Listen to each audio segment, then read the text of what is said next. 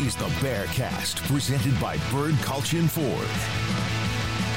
Bird Kultgen Ford has been in Waco since 1936. Ford is the number one selling truck in Texas 43 years running.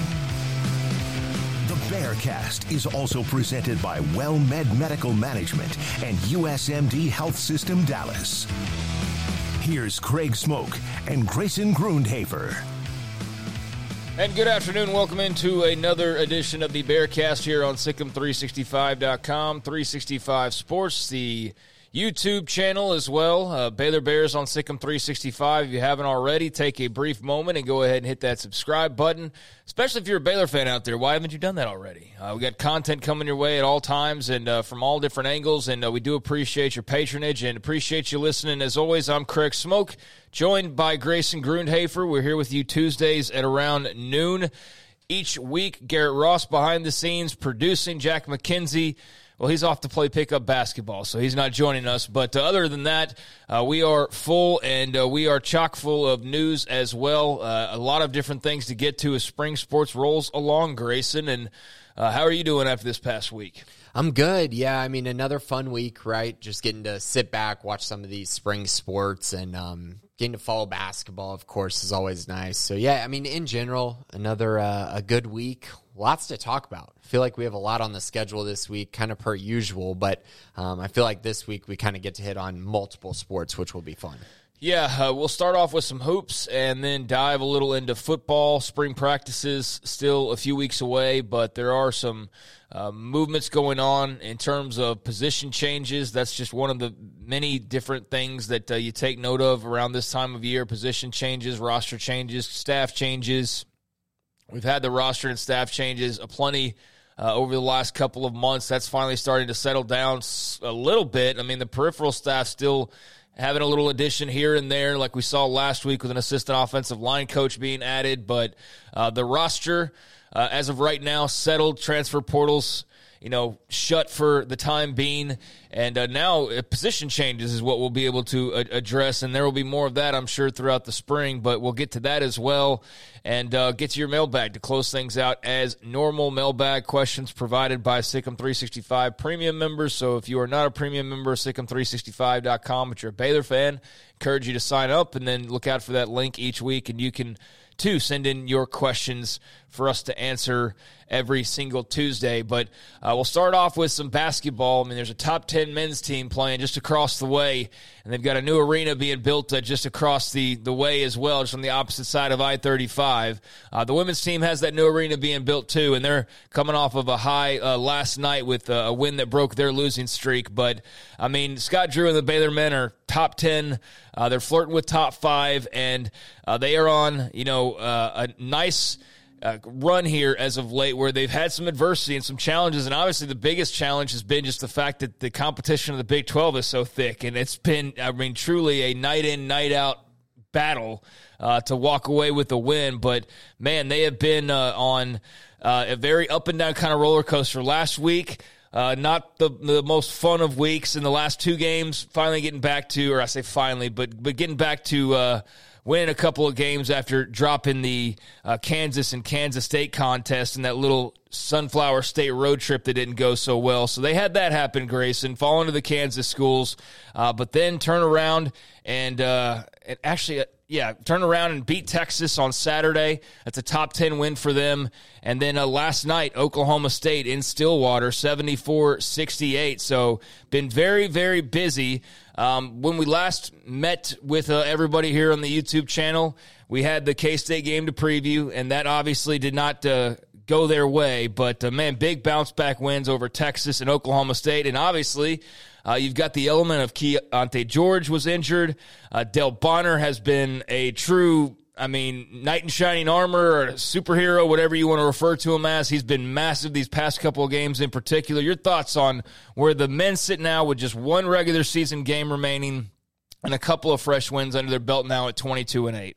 Very impressive week, and I, I think that people kind of overlook um, the streak that Baylor is on because of those two losses that they had uh, in Kansas. But they're twelve and three in their last fifteen games. They have a matchup against Iowa State uh, in the Ferrell Center to close things out for the regular season coming up on Saturday. But this is still a really good team. And this is a team that still is showing flashes of a team that could make a run in March, a team that's still, I don't think, hitting on all cylinders, even though they've played so well over these last 15 games. And, you know, that Texas game, they showed a lot of grit because they were down, I believe it was 18 to 4. Um, they made a nice run to come back in that game and really took control of things um, as you kind of got into the second half. And you mentioned it, you know, Keyonte George got hurt.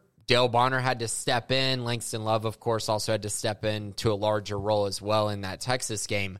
Um, and they both played really well. You saw the defense play a whole lot better. They were a lot more focused um, in that game specifically. So I was impressed by that. That was a game that easily could have gone sideways after losing those two in Kansas. They rebounded, even with the, the early deficit they faced. They continued to fight. and, and I think that's huge for them because honestly, when I've watched them play this year, when they've gotten into holes, they've really struggled to bounce out of those holes outside of uh, that Texas game and then the TCU game a little bit earlier. So it's nice to see them face that adversity and come out on top. And then the Oklahoma State game was just nuts. They played so well for the entire game.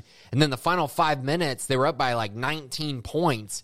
And then all of a sudden, Oklahoma State cut it all the way to four. You're thinking, oh my goodness, you know, Baylor's missing layups. They're turning the ball over.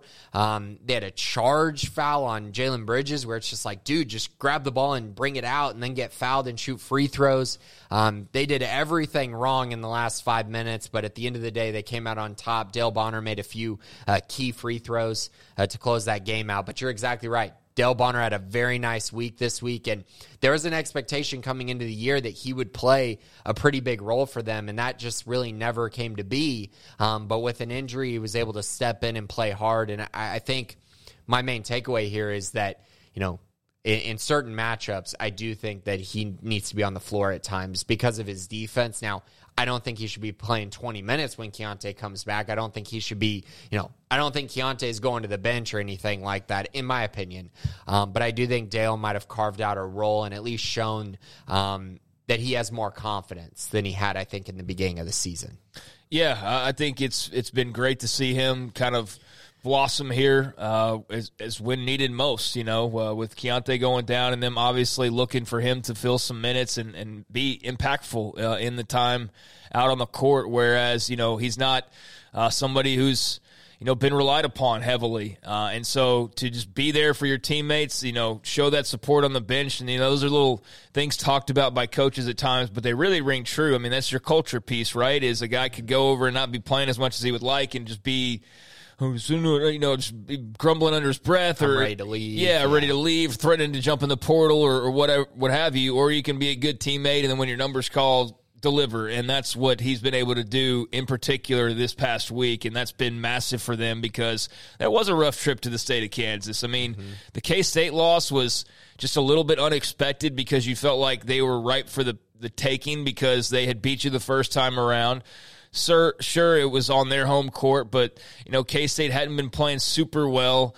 Um, and then now they've turned it back on. It's just like you hit them right at that time where they flipped that switch back, uh, and they were able to, to beat you again for the sweep. And then you know, obviously Kansas was a, a, painful loss just because it dampened your, your championship hopes as far as the regular season goes, and it's a second loss and just tough. It was a tough pill to swallow. The way the game went, too. the way the game yeah. went, you know, where you you know you get beat the way that you did. I mean, yeah, all that added up to just you know bad taste in your mouth, and so you know you're wondering how this team will respond. And I just think they keep showing how resilient they are. And um, I think it also shows just how incredibly tough this Big 12 schedule is, where it's it's amazing that you know you use the term night in and night out, but I don't know if that's even strong enough that to to say that because it's it's just a gauntlet uh, that you have to roll through. So yeah, that was really key for them to to bounce back last night. I feel like, and now you look up and there's just one game remaining um, in the standings right now. Kansas is on a hot streak, including having beaten you recently, but six straight for the Jayhawks now at this point.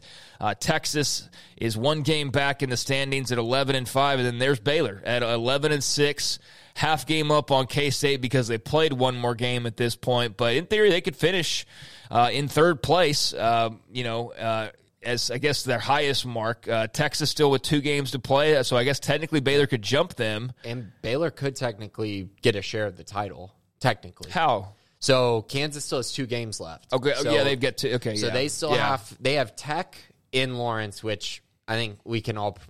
Well, Jack and I, Jack thinks that Tech is going to beat Kansas uh, this week. I don't see that They've happening. been on playing better, senior but okay, yeah, me neither. in Allen Fieldhouse with a share of the Big 12 title on the line, yeah, that's going to be 8 versus 5 for sure. And so I I think that Kansas will probably win that game. But then the last game of the regular season, they play at Texas.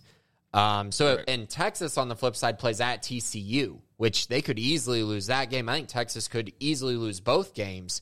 Um, but yeah, Baylor's still stuff to play for here as we get as they get ready for that Iowa State game, and then of course Kansas State actually has the tiebreak against Baylor as well, um, and they're a half game behind because they've played one less so far. Yeah, I mentioned that with K State. So I mean, all they have to do is just you know take care of their business, and they'll finish ahead of Baylor because of that tiebreaker. But yeah, I was. Baylor's a, a step ahead because they played on Big Monday, so they're a day early. But yeah, ev- m- most other teams do have two games remaining. So yeah, Baylor with the one game against Iowa State upcoming. So yeah, in theory, there's a shot. I just haven't really seriously considered that because Kansas has been so hot and Texas just kind of remained above them. But yeah, in theory, there is a um, I guess numerically there is a shot, but not the strongest of shots. But hey, take care of your business and see what happens. Yeah, I kind of think this is going to be a situation where Kansas beats Tech and then loses to Texas and Austin, but Texas loses to TCU and then beats Kansas in the last game. So something along those lines. They, you know, I think Kansas will finish thirteen and five. They'll win the conference, and then Baylor. I actually think Baylor has a great shot at getting the the two or three seed because I do think Texas will lose one more, and then K State they play Oklahoma which might not seem like a tough game and it's at home. They should win that, but OU's still trying to fight for something here. And then their last game of the year, they go to West Virginia in a game that I think West Virginia needs to get into the tournament. And I think that's going to be a really tough one for K State to win. So I think they're probably going to lose a game as well. And I'm expecting Baylor to, to come through this weekend, but that's obviously a lot easier said than done. Sure. Um, so that was big for them to get a win last night, at least give themselves an opportunity to see if chaos can unfold. But uh, for now, I have to sit back, um, try to get healthy as you can uh, with Keyonte George, and you know just time for that stretch run now. Langston Love as well Yeah. he apparently scratched cornea. He didn't play at the end of that Oklahoma State game, and you started to see the guards get tired. I think as Very they were turning so. the ball over, and so keep an eye on that as well. Because if you're going into this last game and you just have Bonner, Cryer, and Flagler, like you're asking a whole lot of them if you don't have you know those other two big pieces. Yeah, and that's been your strength, right? Is your guard play, and all of a sudden you're down a couple guys and you thin out the ranks a little bit, and that can go from a strength to not necessarily a weakness, but uh, you know far less of a strength than it than it once was. A, a part of your team that's that's really been able to carry you and, and lead your lead the way for you at times. So yeah, I mean that was unfortunate with Keyonte. I was just very thankful that it was not anything more serious. I think everybody was. You know, initially you're thinking with any type of you know injury where you're trying to get off the court as fast as you can and get to the back to get checked out. I mean, I understand big time NBA superstar prospect, so like anything with him, you're kind of like handle with care. Um, but you know, especially when he is the, the caliber of player that he is, and you're all the way towards the end of the season, and here comes March, and all of a sudden he's he's going down and being rushed to the back. It's just like, oh my gosh, what a nightmare scenario. But they did leave uh, everybody with the you know update. I guess it was pretty shortly thereafter. The following day, we got the the update from the Twitter account, which I'm appreciative of. It's like if you have that information, pass it along rather than have everybody speculate or Right. have to go grab a source. But they let us know that Keyonte George had been checked out and that it's a mild ankle sprain and that he was not going to play last night. So we knew that going in. But uh, now it's just day to day. So we'll see if he played against Iowa State. That would be sort of surprising, but good news. If he doesn't play, I think everybody will be totally fine with that. Just get him ready for the postseason. But uh, where do you stand with that? Yeah, I kind of think they're going to wait till the Big 12 tournament to play him. Um, but the thing of it is, and, this is where it's tough, be, and also I think the status of Langston is going to be just as important because it's it's very much like you need one of those guys. Like it's it's very hard to win with just three guards in your rotation. Um, but yeah, I think Baylor needs to continue to have momentum here, and Baylor's also going to need to figure out what do you do with this with Dale Bonner playing well and Keyonte coming back, you know, how do those minutes kind of line up? How do you make sure you're maximizing both of them? Um, they have a lot to think about, and I think you have this time, you have these couple games to sort it out before the tournament. So I think Key will probably be back um, for the Big 12 tournament. If not, then then maybe they just hold him out all the way till um, the NCAA tournament, which wouldn't be shocking either, in my opinion. Just make sure he's 100% healthy. Yeah, I was just looking around to see if there's any kind of an update similar to George, and nothing yet. So we will yeah. see on on Langston Love. But you're right. I mean, uh, want to be as healthy as you possibly can, and can't afford to have both of those guys missing any significant amount of right. time. And one more thing to mention if Baylor does win out, they're still playing for a one seed. And Baylor's never won the Big 12 tournament. And so you would think that this would be a time where it's where you got to be thinking to yourself, well, if we're actually playing for something here where you can win out and actually get a one seed, that's a that's a big deal, and that might be something also uh, on their minds. But I, I, find that highly unlikely if you don't have Love and George in your lineup. Yeah, that's maybe biting off a bit more than you can chew, but uh, also they need some things to happen around them yeah. as well. So that's uh that's not entirely in their control. But the good news is is they have set it up to where they're in a position that if things go kind of haywire, and they also beat Iowa State, which is not a given by any means, but. Uh, if they can take care of that, then uh, we'll see where the chips fall, and maybe they, they catch a little bit of a, a, lucky break. But regardless, they do have that Big 12 tournament they've never won, as you mentioned, and that would be a nice uh, feather in Scott Drew's crown or cap that, that he has not been able to earn just yet. And uh, this seems like a team that's that's ripe for being able to do that. But uh, certainly with healthy guards and not with a couple of guys missing time, which is a possibility as we sit here right now. Uh, later on tonight in the Big 12, Texas Tech at Kansas. You mentioned that game. That'll be a huge one. Uh, and man, what a year it has been uh, in this conference. You really do just kind of have to sit back sometimes and realize how good the basketball is and uh, how you know much this can last. Really, you know, I mean, Oklahoma and Texas are going to depart. There's going to be four new schools coming in. That's going to change it somewhat. Although, hey, obviously Houston's a number one team in the country caliber program with Kelvin Sampson, so they'll help ease some of the blow, but man, the basketball's so good uh, around this conference right now, and and for the past you know however many years that you want to consider it, uh, certainly the last couple, and what a ride it's been, and, and still a lot to go. But I, am ready to see how you know all these teams fare in the tournament. How many teams get in? Because yeah. like Oklahoma State probably had their flame extinguished last night. Uh, they're still on the bubble. I know they're on the they're bubble, on the but it's like how many games in a row can you lose? Well, they can only lose so many because the schedule's about to end. So but. I think everything I've heard, there's six locks. It's Iowa State, TCU, Kansas State, Baylor, Texas, Kansas. That's your six locks. They're going to be in the tournament, and then it just comes down to West Virginia, Oklahoma State, Tech. And those three are all still on the bubble, but you got to think there's probably only going to be one of them that gets in. You, you, would think, depending on how things play out in the tournament in these next couple weeks. Um, West Virginia is the one that I, I, think I think they're going to beat Kansas State the last week of the year and find themselves um, right there in the tournament in my eyes. So that'll be interesting to watch. One thing you mentioned the Big Twelve. Um, I don't love giving a lot of credit to you know Kansas or to other schools in the Big Twelve, but I found this stat rather interesting. Bill Self uh, has won 17 Big 12 championships in 20 years in the Big 12, which is shocking knowing how good the Big 12 as a conference is. Coach K, in 43 years, won 13 ACC titles. Just something to think about. I've heard that a couple times. I know from various outlets, but I just find that to be rather interesting. And they have the inside track to winning another one this year. Yeah, it's impressive. Um, they, you know, to I guess Duke's credit, they have North Carolina to contend with year in well, and year and out. Maryland won a champ. Yeah, like other schools. I don't want to diminish what you said yeah. too much. Although I know that anytime you try to give Bill Self like any type yeah, of credit, it's automatically raining hell in your mentions they because cheated. he's a cheater and everything else. yeah, so it's it's a weird dynamic trying to give credit, but also you know uh, get the feedback on right. on doing so. But yeah, I mean, Kansas has been a juggernaut, and they are still the top dog in the top dog conference right now. And I think that's evident by just the the night in uh, night out. I keep using that term, but I don't know how else to, to explain. Just every single game, truly, you're you're going up against you know a really good team. So been fun to watch, been a grind, and not quite over just yet. But one more to go for the Baylor men, and yes, a slim but still remaining chance to try and grab a Big 12 regular season championship. Although Kansas does have their hands on the steering wheel at the moment, and Iowa State coming up uh, to close out the regular season. Uh, meanwhile, on the women's side of things, it's been a roller coaster of a year.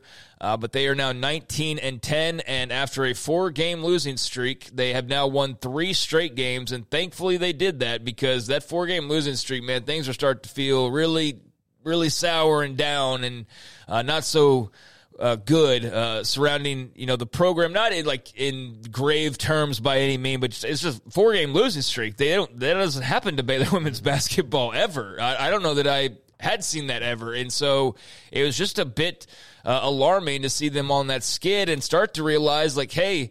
Uh, you're not just losing games, but you're losing your stranglehold on a tournament spot if you're not careful. Uh, the way you close this out, so it was massive for this team to go on the run they did over the last week or so, uh, getting a win against TCU last Wednesday. Uh, so after we recorded, turned around, beat Texas Tech 71 to 61. So two wins in a row. Uh, you know, the TCU game was in Fort Worth, won that one by 10, came home, beat Texas Tech, won that one by 10. And then last night, number 12 Texas in Austin.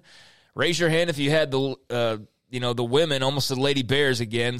You know, put a put a dollar in the jar. We probably should have done that. We'd have a thousand dollars by now but the baylor women go down you know 35 and i know i wasn't expecting any you know big huge upset even though they had won a couple of games just figured hey texas is borderline top 10 and you know one of the better teams in the conference along with oklahoma and there were the bears uh, with an impressive win to win their third straight 63 to 54 over the Longhorns. So they do jump up and bite Texas at least once this year. And that's a team where, as competitive as Texas has been, you know, with the the old regime, I mean, that was as automatic as, as anything was beating Texas and, and pretty much winning the Big 12 every year. And those things aren't so automatic these autom- automatic these days, but uh, just a massive win for this program.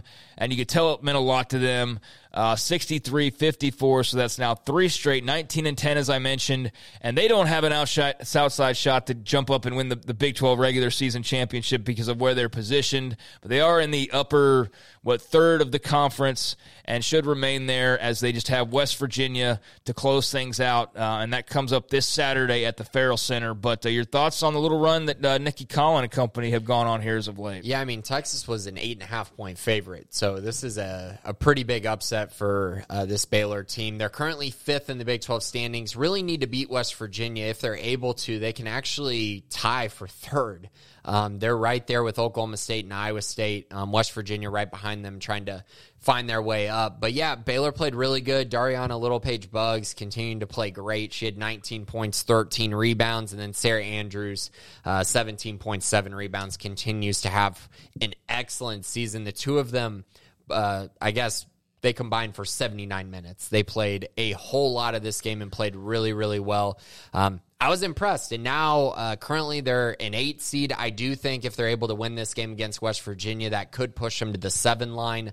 Um, might have to win a game in the Big 12 tournament to get up any further than that. But um, things are looking up. They've solidified themselves as a tournament team now. Um, so now it's just all about trying to get the best seed you possibly can to hopefully make a little bit of a a run and make some noise in March. Yeah, Darianna Littlepage-Buggs was the Big 12 Freshman of the Week once again. She's won that seven times this year. And Nicki Collen had a tweet last night said freshies. And that's one of the things they've really focused in on is the young players. And Darianna Littlepage-Buggs, one of those that has been a bright spot and, you know, has carried them at times. And, you know, that's certainly something if you kind of moan and groan about it's not been you know just the easy kind of cakewalk that it, it seemed to be for so many years is um, you know it's just different. And you know if you're looking towards the present that's a big win last night. But looking towards the future it's like hey look at what a player like Littlepage-Buggs is doing. And you look at others on the roster. And Garrett uh, you've been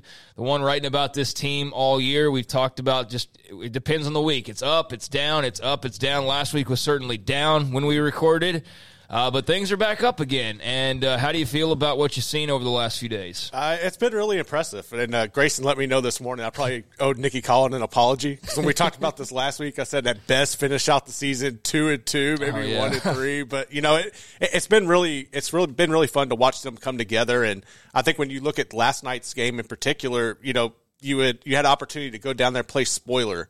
You know, Texas had everybody in house. They had over ten thousand people there ready to celebrate that celebrate that uh, big share of the Big Twelve championship. But I, I still have concerns with with the foul troubles. That's that's one thing we see night in and night out. You just go look at last night's game. Bella Fauntleroy picks up her third foul in the second quarter, which brings in you know uh, Kyla Abraham off the bench, and it was really kind of good to watch her progression. She finished the night with six points, but she's still really raw. But that's part of that freshman core that Nicki's talking about there, and then. Uh, just watching watching really Sarah Andrews get into the flow of the game, uh, you could tell she really picked up her rhythm last night. Was finding open shot, open shots left and right. Their creases, the ball movement was really elite. But I, that's one thing that concerns me though heading into uh, tournament play is the fouls. They've got to find a way to be, be more disciplined. You know, and then the win last night. If you look at the the bracketology they're still an eight seed, but now they've been bumped up to where they're in Columbia, where they would be pairing up. If they win the first round against Miami, they would have to face South Carolina. So you've got to find a way to yeah. get off that eight line, man. And hopefully you could do that in the Big 12 tournament if you win a couple of games, get you to a seven or six, and, and kind of set yourself up for a run. But yeah, that, that eight line's not doing them any favors right now. Yeah, certainly, and that's good news and, and something to definitely monitor uh, because yeah, that's that's basically rolling into uh, a ball of chainsaws uh, going up against South Carolina. You're not going to make it out of there very looking very good, most likely. Nobody is. I mean, going to play in Columbia. I mean, that is a juggernaut of a program right now. Baylor can can uh, attest to what that's like. I mean, they're very similar for so many years, and now Dawn Staley is kind of the the queen bee of college basketball on the women's side. Um, I know Auriemma could still lay claim as well, but South Carolina is the program right now. So yeah, the last thing you want to do is go jump up there and have to play them early on. But yeah, I mean, what is the deal with the foul? I mean, is it just simply a discipline thing? Because I swear it's like every game, every Bickle's fouling out like every other game, and she's a great player for them they wouldn't be where they are without her. But it does feel like they are always playing with fire in that regard. It is, and I think some of it's like positional. Like last night, there was an instance where Bickle picked up her third foul, and Texas had a uh, they were coming down on a fast break where she slid over to try to get the the block charge situation where she should just let the basket go. You know, so she gets called for the block there. I think a lot of it's situational, and then just not having the depth. Like if you get in, in one or two people in foul trouble, you don't have you know the, the depth to rely on. So they're drawing inexperienced players out there, and it's just kind of a broken cycle. But I, I, right now, I think it's more of a mindset and understanding the position and the play.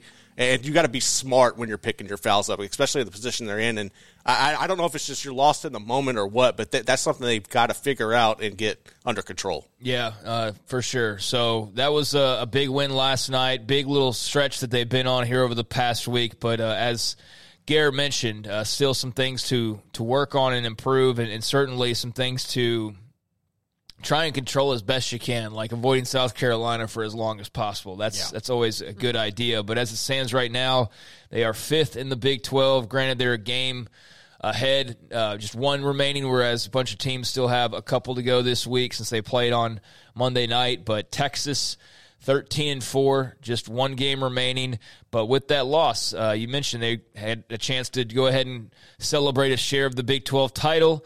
Uh, but now they have to uh, to make sure they handle business in their final game, and then Oklahoma has a couple of games remaining, but they're right there at twelve and four, so they're hoping to crack a, a share of that that championship, and that's possible thanks to what Baylor did last night. Then you've got Oklahoma State and Iowa State both at ten and six, so they each have to play two more this week, and then Baylor at ten and seven, so fifth.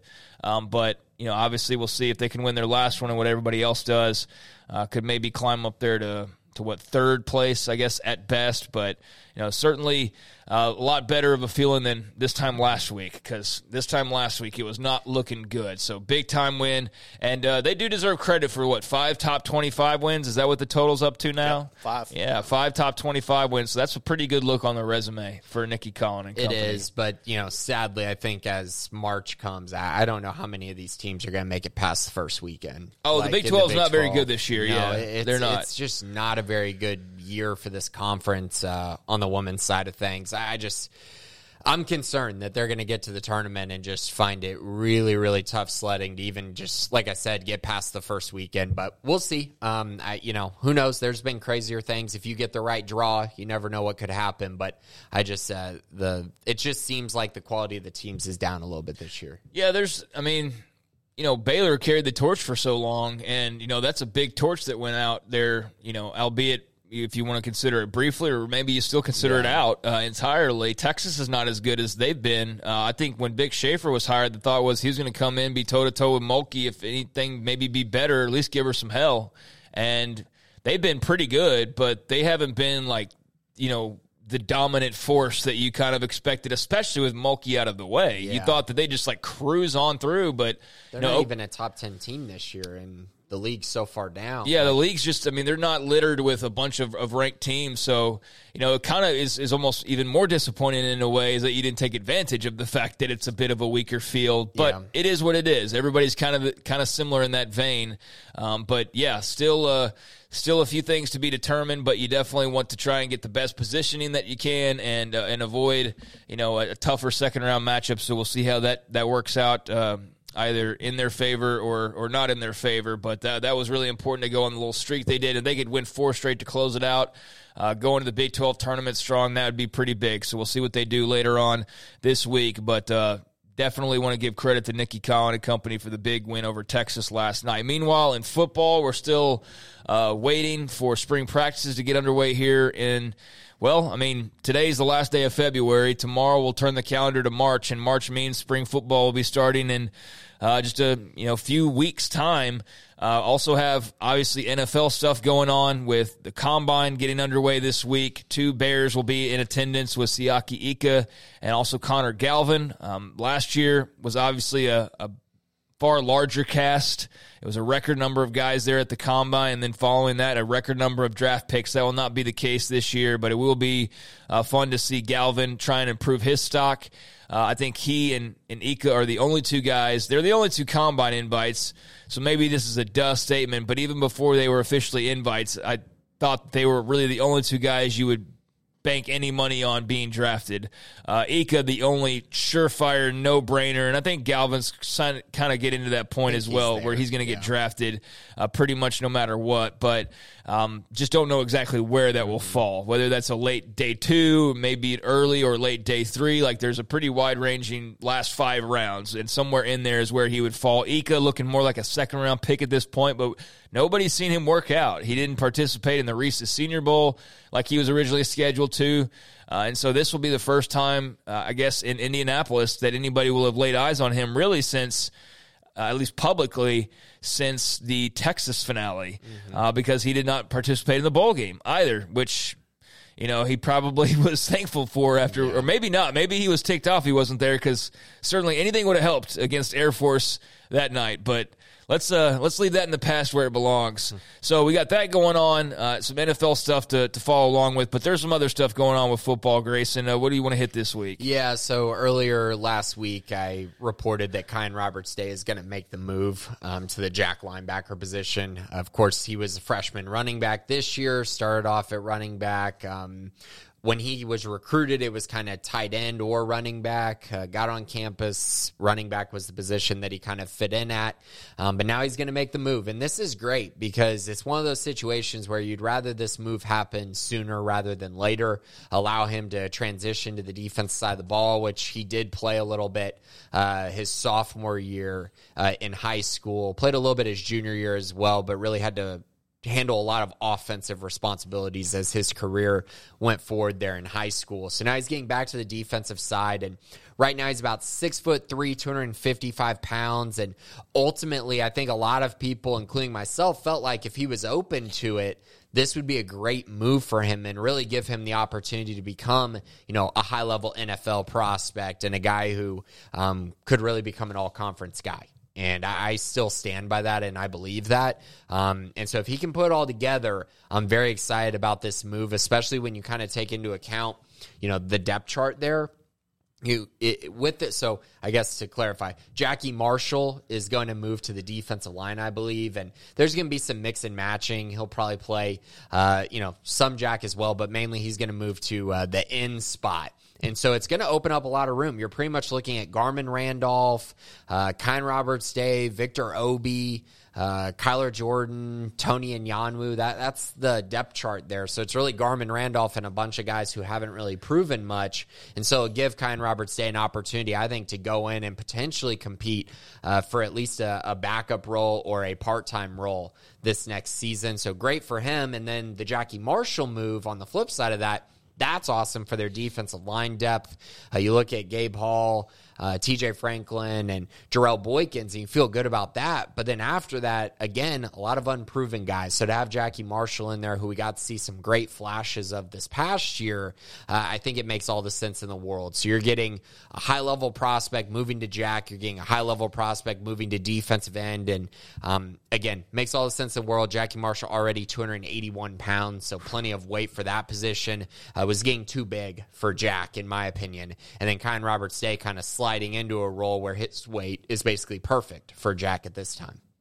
Yeah, I mean Jackie Marshall is a big dude when you look Huge. out there. He always stood out a little bit more than than most guys, but in a good way. So yeah, I could, I could see that transition, especially if he's still got room to grow even further. Yeah, and be a pretty athletic dude at that weight, I, mm-hmm. I would mm-hmm. think. So that's that's definitely interesting. And then the Kaian Roberts Day move. I mean, something had to give there, right? It was either him probably moving positions or a transfer in the works, just because at running back, it, it felt like he was just not going to to crack the the lineup in the the meaningful way. I guess as quickly as people would have liked if he was going to. At well, bringing point. in Dominic Richardson basically ensured that it's going to be, you would think, Reese and Richardson, and then Qualan had a nice year, so it's just kind of like there's there's not enough right. reps there. I, I don't think, but when you look at the other side of Jack, it's like there's a lot of openings there uh, for him to come in and be potentially impactful. Uh, and we know the kind of athlete he is. So if he can translate that, I mean, his testing numbers are phenomenal, and they're the stuff of a guy that could be a, an NFL guy down the road. Yeah, I mean, you look at him uh, in spring practice last year, fall camp, working on it running back, and it looked just kind of silly, quite frankly. He was so big so and so big, much bigger than everybody else in comparison, it's just like that guy's not a running back. Yeah. I mean, or if he is, it's like Derrick Henry at running back, and that's cool, but he just doesn't fit with the rest of this roster. He was 265 pounds. To put in perspective, I believe Derrick Henry's like 243. So I mean, he's. I mean, he was making Derrick Henry look small. It just looked funny. It yeah. did. I mean, it's like is he really going to play running back? Okay, I mean that's awesome. I guess if he can get out there and do it, but it just it never really came to fruition. So, yeah, yeah. And, and I think in general it would have just taken time for right. him at running back. And the problem is, is his body just naturally has been progressing towards the defensive line and the defensive role. Because I mean, I mentioned this on the show with y'all, but when he came in here for an interview before he had enrolled at Baylor, uh, he was telling me he was like 285 pounds and he was just losing a bunch of weight before before he got here because he didn't want to look, you know, too massive. Got down to 275, but that just tells you how much weight this guy can put on so quickly. And you kind of think about that and you go, man, you know, Jackie Marshall's making this move this year. Maybe in a year from now, Kaian Roberts stays sitting there at 6'3, 280, and he's deciding to make a move to more of a true defensive end spot as well. I guess that's possible too. So just something to keep an eye on. I think it gives them another elite athlete on the defensive side and a guy who I, I, I do believe can be a real difference maker for them eventually. Yeah, he was a, you know, highly thought of guy uh, coming out of high school. Certainly had some good offers. So Kaian Roberts Day, uh, yeah, we'll see if this is the the move that makes it all click for him. But no, he wanted the opportunity to start off, you know, on offense, and um, you know, uh, this I think does make a lot more sense for him just moving forward. But you gave him his opportunity. You know, mm-hmm. like hey, got out there, he played running back. Well, did he ever really get into the sink at tight end? I'm trying to remember. No, no, it was all yeah. right when he. But there was a thought that maybe that would be another spot that he would. That was play. where he was initially yeah. recruited. That's yeah. what the thought was. And also to be clear on this, I know we've mentioned, hey, like he wanted to play offense, and he did when he got to Baylor. But I will say this is a move that wasn't one of those you have to do this type moves. This was more of like a come together decision. What makes the most sense for your future? and it thing. does make the most sense when you're out does. there watching. Yeah, yeah. it does. Um, so yeah, that that seems like it's a good move all the way around. And then yeah, we'll see on Jackie Marshall as well, a guy who seems to have uh, some playmaking ability. So those are, are, definitely noteworthy moves, and, and there will be more, I'm sure. Um, but glad to, to get those there. Anything else uh, football wise, really, to, to touch on? The dead period ends. That's coming up, I believe. Uh, today's the 28th, so 28 days in February this year. So tomorrow the dead period yep. ends, and uh, that'll open some things up. I'm not expecting Baylor to have a ton of visitors. They'll have some throughout March, but they're I, I really think they're going to wait for spring camp to start so that guys can come and actually watch practice because that's what a lot of uh, recruits want to see, especially since Baylor chose to have their junior day before the dead period, which again I, I felt like was a really smart move of them. So keep tabs on that. I'm sure there'll be visitors sprinkled in throughout March, but I do think the bigger dates will be in April, and then of course the green and gold day they're going to have a ton of kids on campus for that spring game. So again, be on the lookout for that. All right. So uh, before we move on to the mailbag to wrap this episode up, do also want to make mention of Baylor softball, who is steadily climbing the rankings. Now thirteen and one on the year after uh, winning the uh, Getterman Classic last week, going undefeated in that uh, um, tournament, that home tournament, including a win over number one Oklahoma that briefly knocked them from the, the number one perch. Uh, but they will soon return, uh, and they're still going to be a juggernaut. I imagine now, like the, the worst part about beating them is now you have to face them again at some point. They're going to be ripe for for revenge. But that was a huge win for Baylor softball last week. But then they turn around, or I guess a week and a half ago. But then they turn around and host the Baylor Invitational and proceed to go five and zero oh in that as well. So now thirteen and one, and uh, they've been on just an absolute tear. Glenn Moore's um, Bears. So uh, your thoughts on? Uh, a team that's you know found itself in the top 25 is now moving up. I believe they're up to 21 last I looked. Um, I'll double check on that. That's ridiculous. Their one loss is to a really good Arkansas team. Yeah, 21 over OU. That's that's too low, but I mean, I guess I get it because they were ranked so far below. Like they're overachieving according to how many people thought they would be this year. But I think, you know, honestly, I know they're hitting well, but in general, this all comes down to p- pitching for me. The way that they're pitching has been massive for them. Dariana Orme has just been on fire. She's been really pretty much perfect uh, throughout this season, but it, it's more than just her. Riley Crandall's pitching well, uh, Casey West, Aaliyah Benford. I mean, this staff is just, they're doing some great things. And, and I think that's been the biggest change for this uh, Baylor softball team this year. And like we mentioned last week, they hit on their transfers as well. And so they're playing great. They're playing absolutely great. They should be uh, right there uh, to potentially win the Big 12. And I will also say this, though the Big 12 is pretty loaded uh, when it comes to softball right now. A lot of teams are playing really well. Um, Oklahoma, of course, still only has that one loss uh, at this point. Oklahoma State's 13 and 1 also. Tech is 12 and 5. Texas is 11 2 and 1. So a lot of good teams in the Big 12. And that's going to mean a lot of competition. But I do think right now Baylor's playing like a top 10 team in the country, which is, I, I think, a pretty big statement and something that's a huge credit to the team. And of course, Glenn Moore for getting things kind of back on track in what was, what, two years where they kind of struggled a little bit. Yeah. And then, you know, also another no hitter last week following the perfect game. So, yeah, pitching has been uh, a tremendous part of, of their success. But yeah, I mean, this was, I don't know, I feel like there was some talk last year, maybe I'm misremembering of like the fact that they thought this year would be set up to be a pretty good year. Mm-hmm. Um, and so, yep. yeah, so it's turning out to, to be that way, most definitely. But uh, yeah, now 13 and 1, up to 21 in the softball rankings. And, uh, you know, nice to be at home for back to back weekends, but uh, what a start. They're off to a, to a blistering start, and so we'll see where they take it. But they do have a sensational pitcher. Uh, now that's perfect game and no hitter already this season for uh, Dariana Orme, and uh, that's uh, going to be fun to see how much she can stack up accolade wise over the remaining rest of the schedules because there's a long way to go. But yeah, that's fun to see what they're doing, and I just wanted to make mention of that as well. let's get into the mailbag now. I think uh, anything we haven't covered will, will maybe be covered in this. And if not, you're like, hey, what did you talk about? We'll send in a question. And you can do that by hitting the link that's up each week in the premium section of SicEm365.com. And uh, that's how you can get your question to us. And we'll start off with Scotty B, who says, Do you think Dale Bonner for men's basketball will play more prior to the Keyonte George injury? It's a weird way to phrase yeah. this. Uh, do you think Dale Bonner for men's basketball will play more prior to the Keyonte George injury, once Keyonte comes back, I was thinking Dale should, because of his defensive presence and the ball movement, seemed better with him in the game. Can you kind of? Yeah, well, he couldn't have been playing any less. um, Yeah, than, yeah. Than when Keyonte was healthy. Um, so yeah, I do think kind of how He will play more. he will play more than Prior to the did. Keyonte injury, he was not playing, Not playing. at all, Yeah. and I think that's what you're getting at, Scotty. Yeah. Right. So I do think he'll play more. I think that a lot of this is probably going to come down to matchups and how guys are playing. Like if Keyonte is playing really well, you're you're obviously not going to take him out. If Langston's playing well, you're obviously not going to take him out.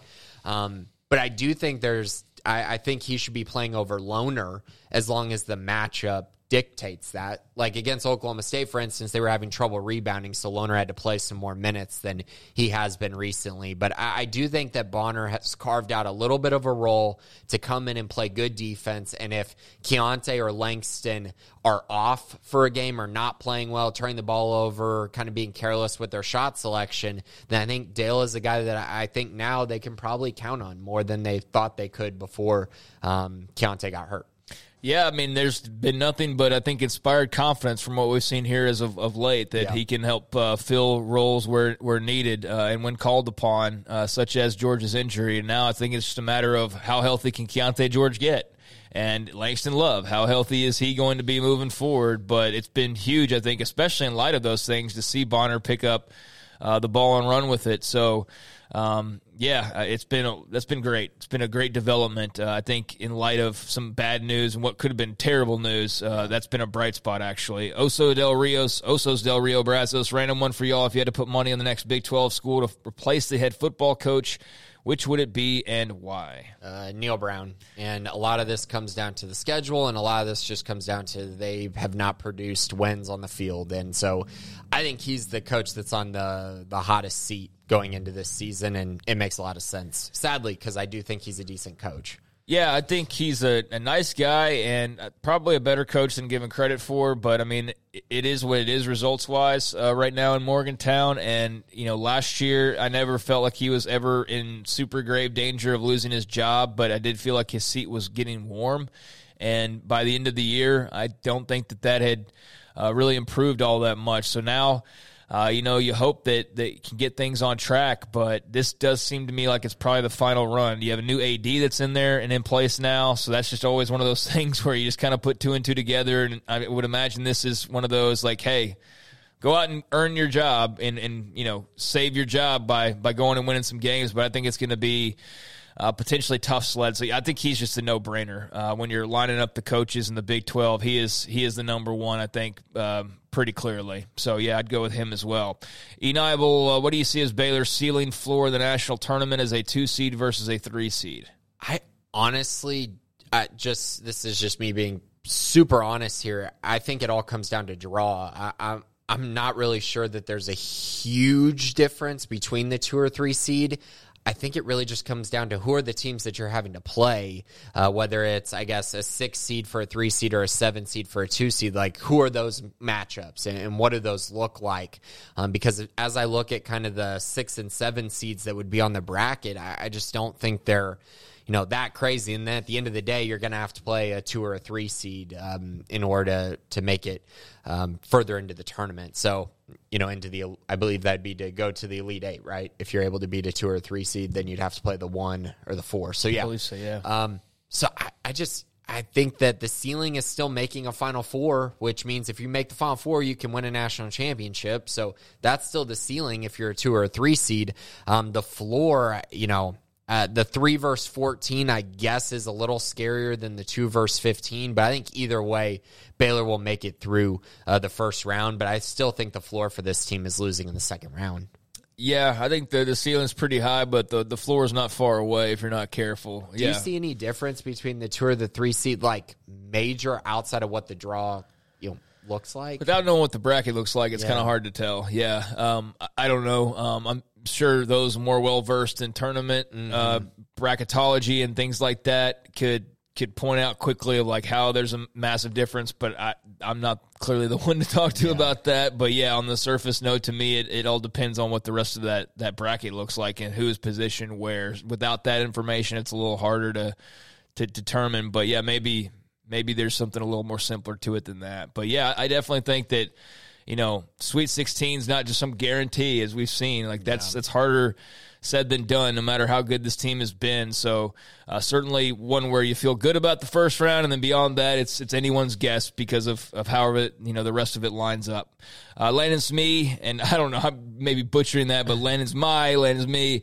Uh, early prediction on better football unit in 2023 offense or defense can either be top 10 to 15. Yeah, I'm going to go with Dave Aranda's track record here and say the defense will be the better unit next year. Um, I, and I think for this team to really reach their ceiling, I think it does need to be like that. I, I mean, you'd like them to be very similar, um, but I do think the defense will be a little bit better. I think they can probably get close to, to top 15 uh, on defense. Offensively, I think the ceiling for me at this very moment is probably like top 25, I would say. That's best case. Uh, defensive head coach, I don't think that always means that your defense will be your stronger unit, but I do think, given that both sides are losing a good amount, but especially with the offense having to replace the entire line, and I know some people will point out, well, that's not as big of a deal as some people make it out to be. But I think there's uncertainty at quarterback. I think there's uncertainty at the skill positions. I think there's uncertainty on the offensive line. I think the only thing you feel super great about is uh, on paper you had a good transfer portal class, but really the only thing that you know for sure is you've got a good freshman running back coming back, uh, who by the end of the year though was like a, I mean he was just out of gas. Uh, I mean, and the beating that he had taken as a, as a young player had, had really started to add up. And you like your full healthy tight end room as far as the young guys go, but outside of that, you know, couple receivers flashed. You don't know that much, so because of all that uncertainty, I will side with the defense, even though it's got some questions as well and is also replacing some guys. But I'm not going to go top 15 for either one. I, I, don't believe either one is in that position to, to be that good just yet. Um, so, no, I, I don't think that's uh, in the cards, but we'll see. That's what they're they're going to get to work on, and, and you know have been in the weight room all these last few weeks, and will soon be out on the field to uh, to try and, and earn something like that distinction. But it's that's not in sight for me. That's yeah, just that's, that's just yeah, it's just too high of a mark. Very fair. Blantham uh, four. When out uh, OU Texas were planning their departure from the Big Twelve, did they not plan on having to pay the remaining members to leave? In other words, were they just assuming the conference would collapse without them and there would be no exit fee to have to pay? Compared to the rest of the new Big Twelve, how do you think Baylor's doing with NIL? Thanks, Will. Thank you for the questions. Let's start off with the exit fee question. One thing I've, I've still wondered uh, along the way, and I've asked Mac Rhoades about this, and I don't think anybody other than Oklahoma and Texas really know for sure. But you know, there's the whole 18 month, 18 month, um, uh, I guess you have to you inform the conference of your decision right within 18 months of your departure so there's that whole thing that you you have to take care of but we never really reached that point because far before the 18 months whenever that was planning on being like we don't know when oklahoma and texas were going to make their grand announcement because they never made the announcement um, I mean, it was made initially by Brent Zwerneman uh, from, I believe it was the Houston Chronicle. And so that's how we all found out when would we have found out is my question if that story never came to pass. If nobody from the A&M side of thing leaks that because they're upset about what's occurring and the fact that they're about to be joined by Oklahoma and Texas in this conference that has been a huge advantage for them. You know, without that, when do we find out about this and how does that affect the rest of what occurred after that? You know, do they go get the same four teams in expansion? Is the Pac 12 in the position they're in right now? Does the Big 12 have four teams and a new TV deal and all that already set up? Or are we still sitting here, or maybe we've just now here recently found out about their departure, and then where does that leave the Big Twelve conference? So that's that's a really interesting question that I'm sure at some point in time, like Chris Conte will write a book or Joe Castiglione or something, and we'll figure out how that was supposed to go down originally.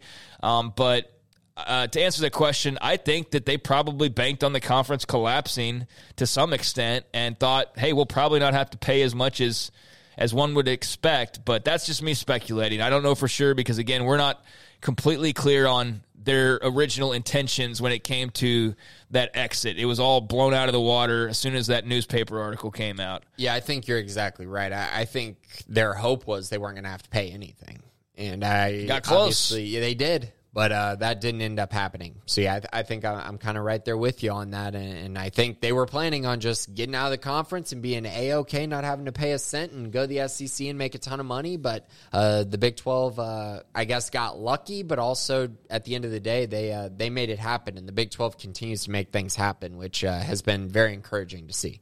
So, if we ever find out the full details, maybe the angry eight or however you refer to them, it, maybe they owe a little bit of a debt of gratitude to the A&M side of things for for popping that when they did and creating. Uh, the situation where the Big 12 was able to find a life raft uh, rather than just being out in the middle of the ocean with no help whatsoever, like could have been the case if that worked out uh, a different way. Compared to the rest of the new Big 12, how do you think Baylor's doing with NIL? Yeah, I think they're, uh, I'd say probably middle of the pack. I think that there's a few schools that are doing NIL better. Um, I would say though, of the schools in the big, the new Big Twelve, it, it's not a massive advantage for really any of these schools. Like I, I haven't sat here and seen uh, these massive deals for really any of the new um, schools and the schools that are currently in the conference now. It's been a lot of OU in Texas, obviously NIL wise. So I, I still think Baylor's going to be just fine competing with the other schools in the Big 12 to an extent, but they're definitely not at the forefront of it in the conference. They're more so kind of in the middle right now. Yeah, I mean that's uh, you know always now going to be a concern of sort of where's your NIL situation, and some of it's public and clear, and some of it's not so clear. Um, I do think Oklahoma and Texas leaving should help their status as far as where they rank within the conference, but they're not as out there visibly as like Texas Tech has been. TCU, TCU, obviously as well. You would think Houston riding a hot might hand. be getting might be starting to get there as well. yeah, Um, possibly. Yeah. th- I think, I think they. I think what's holding them back probably fully is Holgorsen and the belief there. Like, I mean, as far as if you really want to get that thing kickstarted and going, I think uh, you really get that humming along when you're winning games too. And so that's kind of the question: is like, can you really fully invest in him? You know what I mean? Yeah. In, in this version of the program, but yeah, I mean, they could certainly get the bank accounts fired up. Yeah, and the good news I will say on the basketball side of things is that that really hasn't mattered a whole lot because since there's so many, there's just so few high profile athletes. A lot of those guys are just getting NIL deals on their own, and it doesn't really matter what the school's providing for them because it's just like, like I'm getting this much here. Why do I need to worry about what school I go to paying me this much? And I think that's been huge. You know, on the Baylor side things, they're they're going to be recruiting just fine on the basketball side, but football's a little bit tougher because you got so many guys on the roster, and you got schools like Texas Tech who are paying everyone a certain amount of money, or uh, TCU, and everyone's getting to that point where it's just like everybody's getting this this much money, and here we go. Um, so yeah, definitely something to think about. Like I said, I, I just think Bears kind of the middle, but uh, here's the thing: there's really not that many teams in the Big Twelve. They're really killing it nil wise right now. Yeah, I mean that's where I think you'll also see a lot of the separation that people are talking about. I mean, when Texas and Oklahoma are in the SEC or UCLA and USC, they're obviously all going to be making far more money, and that's where some of the advantage comes into play. I mean, it is TV slots and things like that, matchups. But yeah, more money, and that's something that the Big 12 is going to have to figure out how to navigate, and then each institution is going to have to just you know, get their alumni together and hope they've got some some people with some some money to burn that want to contribute to, you know, NIL funds and things like that. And I mean, you know, burn so much is just it's it's a departure from when you were just, hey, I'm contributing to a facility or I'm contributing to this. Now it is um, for a smaller fan base as well. It's a lot more of an ask. You know, you don't have hundred thousand living alumni like you do at a lot of other places, like A and M, for example, where you know it seems like the money's on a on a printing machine where it's just brrr all the time. So yeah, um, that's something to monitor for sure. Papa Bear, do you think this year's men's basketball team will make it further in the tournament than next year? I.e., Elite Eight this year, Sweet 16 next year. Yeah, I mean, I, I think that's hard to predict. So I got to go with the team that's already established themselves as probably a two seed. Um, like you know, I think next year's team's going to be really good, and I think they can be better than this year's team. But I just think that's hard to predict when we haven't even seen them play. Whereas we've gotten to see this year's team, you know, play. I, I do think that for this Baylor program, you know, expectation should be competing for a Final Four, which means you shouldn't be losing in the first two rounds very often. I, I think that's the expectation now, um, as just this Baylor fan base and the Baylor program in general. So, yeah, I think I'm going to go with this year's team because I already have a two seed in my back pocket, whereas I don't know what next year's team specifically is going to look like, who's going to return, and uh, how good the other teams are going to play are. Yeah, I think it's a pretty salty roster. So I, I don't know that you're going to guarantee to have a roster as good as this one uh, next year, as deep and as talented as they are. I mean, who, who there's no Keyonte George on next year's roster the yeah, way it stands right now, and that's just one player. But I mean, there's obviously a lot more to to the team than just that. Might be better. Okay, well, fair enough. Remember, a lot of this has to do with how your team's constructed, right? And Ja'Kobe's longer, taller, so maybe he's better defensively. Um, it, it's you know you're comparing apples to oranges here, but I do think there's some reasons to believe they could be better. But again, we have to know, in my opinion, we have to know that Jalen Bridges is coming back and that LJ Cryer is coming back. Right. Until you know those two pieces, you're very much guessing. Doc Crowell, what will you be looking for once spring ball starts? Yeah, so quickly, I had a, a list here of stuff that I'm looking forward to. Quarterback battle, offensive line combinations, defensive back rotation, and then as far as specific players, Sawyer Robertson, Ketron Jackson, Caden Siraki, Jackie Marshall, Kine Roberts Day, Josh White, Corey Gordon, Reggie Bush. Those are just a few of the things that I'm really intrigued by. And if Baylor can really hit on those specific players I mentioned, I think it could mean great things for them uh, going forward into 2023. I'll be looking for some just interesting quotes, you know, uh, just some some interesting factoids to chew on uh, to, to tie us over to the summertime. You know, position changes for one, like we mentioned earlier, things like that of, of interest. I, those are the types of like news nuggets that that I uh, enjoy, or just you know interesting quotes, like I said. But you know, some of the names you mentioned would be good to check them out. I mean, this isn't like you know this isn't like NFL training camp where it's like the season starts right away. This yeah. is like a, a thing that happens and then they take a long break away from, from the public eye. But it will be fun to be out there. And I don't know how many questions they'll answer, but there will be some minor questions at the very least that we will get some answers to. And that's always fun. How would you categorize baseball's performance thus far? Not good, but not surprising. Yeah. Uh, pretty, I mean, pretty bad results wise. Yeah. We mentioned, and I believed this. I, I, thought 30 wins was kind of their best case, right? You win 30 games. That's a pretty solid year for, for the roster that they have, but I don't know if they're even going to get to that. Um, I mean, they got blown out by Duke and uh, they're more likely to give up 30 than in a given game than yeah. to, to, win 30 games. I mean, they gave up over 20 runs twice this weekend. And I mean, just the problem is they keep having this one inning where they just get slaughtered. And it's just unbelievable. And that happens in baseball. Thanks, Snowball, but it's really happened to them a lot. Good news 13 straight games at home, including series against Youngstown State and Mercer. If they're going to have any hope at getting to that 30 win mark, they're going to have to make up a lot of ground over the next couple weeks. Yeah, uh, it's it's not been good. It's not all that surprising, but yeah, I mean, just giving up 20 on a regular basis is that's no bueno. I mean, that that's something that's uh, that's going to be it's gonna be a long season if you're doing that on a regular basis, and they're just you know getting kicked off basically here these first few weeks. So that's that's something to, to monitor and, and to be a little bit concerned about. But yeah, we'll we'll see how it, it goes. Got to be patient with the, the the rebuild or reconstruction or however you want to refer to the program's current state. If you had to pick one fall sport to win the conference in 23-24, which would it be and why? Um, uh, I'll say football because that's what brings the Bucks. Um, you know, that would be, I think, if Dave Aranda could go out and win the Big 12 in football in fall 23 24 would be huge. Is he saying who do you want to win or who do we think will win the conference? If you had to pick one fall sport to, I mean, I don't know. So, yeah. um, I mean, if obviously it'd be football if we're just picking. Yeah, I mean, that's the want. easy answer. Um, but if I, who I think, um, gosh, I have no idea at the moment. Volleyball. It's, I mean, I have no idea. Yeah, that's a that's a tough question. If it's going to be like, who do we actually think will win? Obviously, if you're picking one, it'd be football. But yeah, uh, I guess I go with volleyball. There's still some momentum there um, with Coach McGuire and company. The problem there is the fact that Texas is there, and Texas is always so good at volleyball.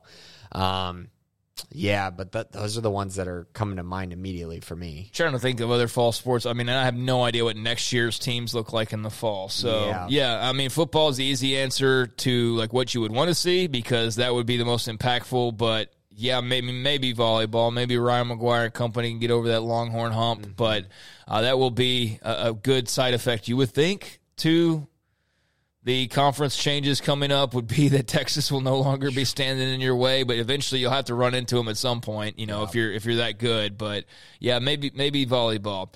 Uh, Panther City Bear. Do you believe Baylor's better defensively without Keyonte George? If so, do you think there may be tournament games where Bonner's on the floor late with George on the bench? Yeah, I do think Baylor's better defensively without Keyonte George on the court, but I think they're much better offensively with him on the court. And so it's just kind of varying that difference there. And I'll also say I do think there's a tournament game where either Langston Love or Dale Bonner is on the floor and Keyonte's on the bench, but I, I think that would have to be Keyonte's not playing well for that yes, to happen. They're not going to bench him if he's playing well. You don't bench the lottery pick no. uh, in crunch time in the NCAA tournament. That's that would be a bad look and, it, and an indictment of him. You know, he'd have player. to be playing bad. Like he'd right. have to be like two for eight with four turnovers and like four points, and then it's like okay, maybe we need to put in someone to play defense. Maybe that's possible, but I, I think you know, Dale's played great for what he's needed to, but when you get to tournament time, I still think this team's going to need some big performances from Keyonte George.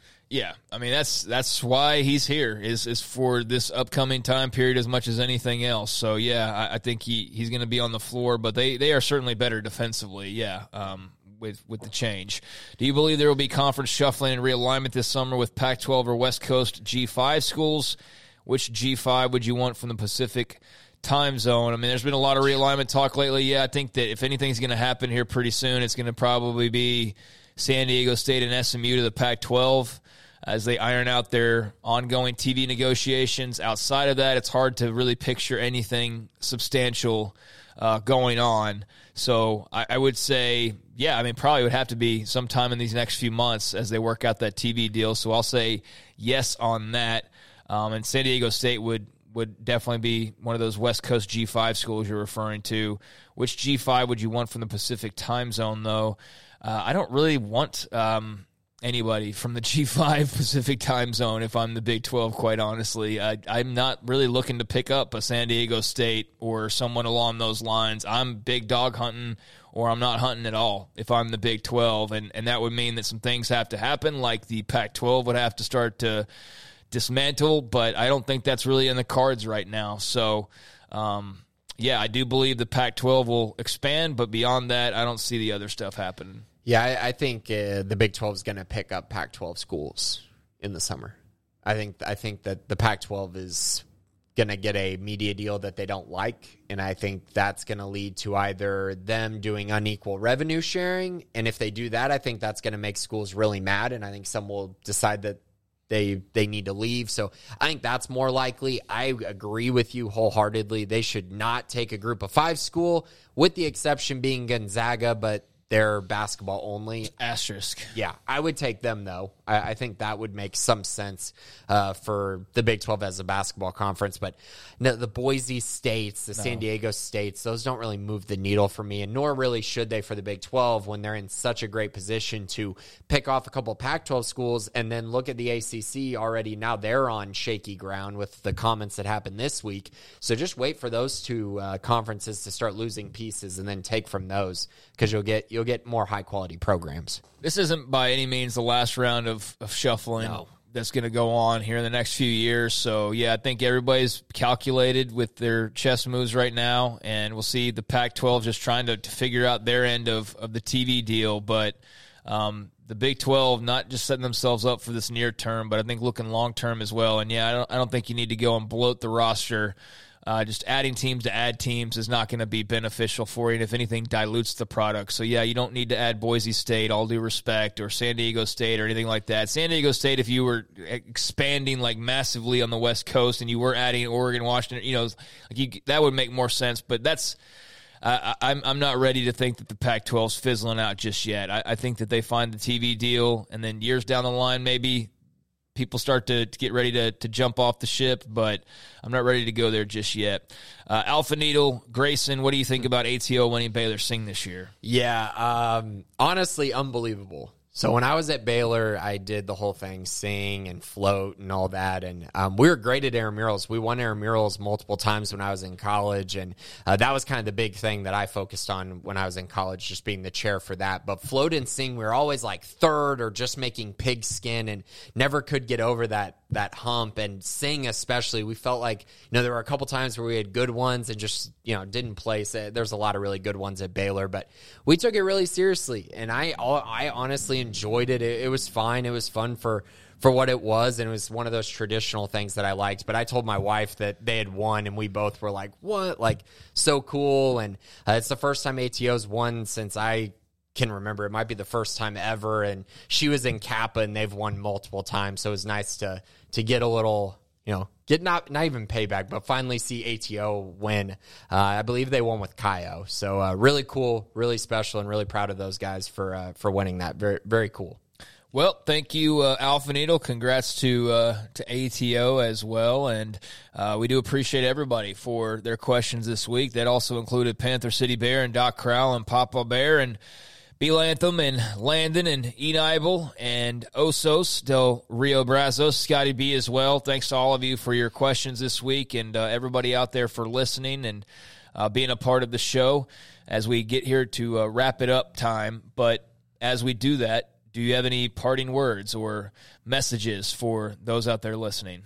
Yeah, just uh, if you're not a premium subscriber, please do so. We have a lot of great content. Our Athlete Plus content is going to start to ramp up a little bit. Uh, I know Paul just had an interview with Clark Barrington, which is on the website right now. So if you're an Athlete Plus subscriber, which obviously contributes to the NIL fund uh, for Baylor athletes, uh, very helpful for the program and also very, very helpful for um, the players as well. So be sure to check that out. And of course, we have all kinds of other features on the website as well, the premium side of things. And then be sure to check out 365 Sports Radio Monday through Friday, 3 to 6 for all your college sports coverage. Yeah, I mean, all I can uh, ask for, yeah, is for Baylor supporters out there to, to be a part of the website, sign up for the premium section. That's a good way to contribute to a lot of different things, really at, at once, quite frankly, and uh, just show your support for what we do. But outside of that, just hit subscribe and spread the word and um, tell a friend uh, about where we are, just in case uh, the word hasn't spread to everybody just yet. Um, yeah, just keep growing this thing, and uh, you're listening and contributing and supporting is um, something that we truly do appreciate. Uh, Garrett Ross behind the scenes, appreciate the work uh, you're doing uh, at all times, but uh, with this podcast as well. And again, one final time, thanks to everybody out there listening. We'll be back next Tuesday at around uh, right at noon, kicking off here on the YouTube channel live each Tuesday at noon. Of course, you can check us out on all the various podcast feeds after the fact as well. 365 Sports coming your way this afternoon at 3 o'clock, as Grayson mentioned. Talk to you then. This has been the Bearcast on SicEm365.com. 365 Sports.